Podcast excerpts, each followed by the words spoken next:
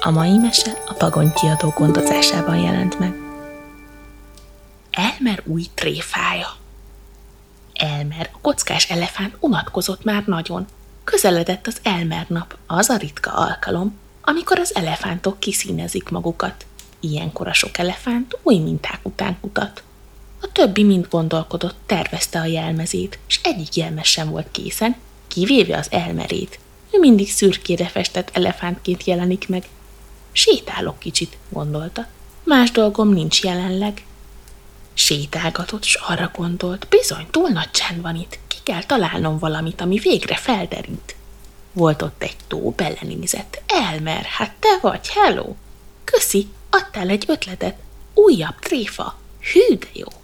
Visszament a többiekhez. Jaj, micsoda csend van itt. Elmer a fülébe súgott egyiküknek valamit. Az elefánt mosolygott és kacsintott, de hallgatott.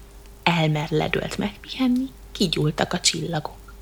A többiek elaludtak, Elmer várt, gondolkozott, aztán felkelt a sötétben, s nagy titokban dolgozott. Hajnal előtt befejezte, ellopózott aludni, az éjjeli titkos tréfát reggelre kipihenni.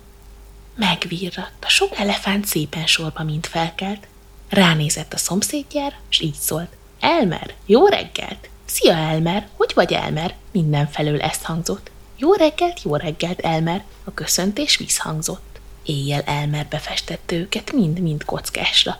Mindenki olyan, mint Elmer, csupa Elmer, rakásra. Csak egyet nem tudott senki, hogy melyik az igazi. De Elmer vagy? kérdezgették. Te vagy? Tudja valaki? Tegnap még nem voltam Elmer, de mára már ő lettem. Felbojdult a sok elefánt. Siet, hogy segítsen? Az egyikük rájött végre. Elmer vicce, nem érted? Menjünk gyorsan a folyóhoz, mossuk le a festéket. Kiderül az igazi Elmer ki lesz közöttünk az, aki majd színes marad, miután megfürödtünk. Átúzták a széles folyót, és szürke lett mindenki. Hol van Elmer? Hová tűnt el? kérdezték. Hogy hol?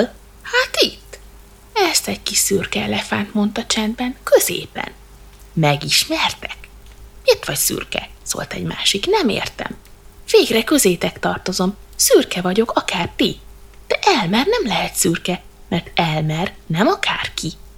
Hát akkor kár, mondta Elmer. Szürke maradok, ha csak, ha csak, nézték reménykedve. Várjatok egy pillanat. Bemegyek a színes vízbe, hát ha megszínesedem.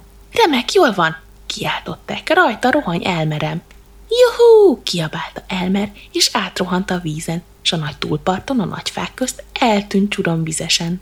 Egy pillanat, s előbukkant lihegve és színesen. Hurrá, hurrá! kiabálták. Megvan, ami elmerünk. Kockás, színes, így igazi. Elmer, ünnepelj velünk! Éljen Elmer, Elmer, Elmer! kiáltották boldogan. Hívtatok? És előbukkant szürkén és vízfoltosan. Elmer mellett egy elefánt. Na hát, ez meg hogy lehet? Bámultak rá, mégis szürke, és mindkettő nevetett. Akkor aztán megértették, na jól, megtréfáltatok. Azt mondtad, hogy te vagy Elmer, és Elmer megint becsapott. Elmer színes, és lemosni folyóvízzel nem lehet a sok kockát. Az igazi tarka Elmer színeket. Tudhattuk volna, hogy viccel. Nem két Elmer van, csak egy.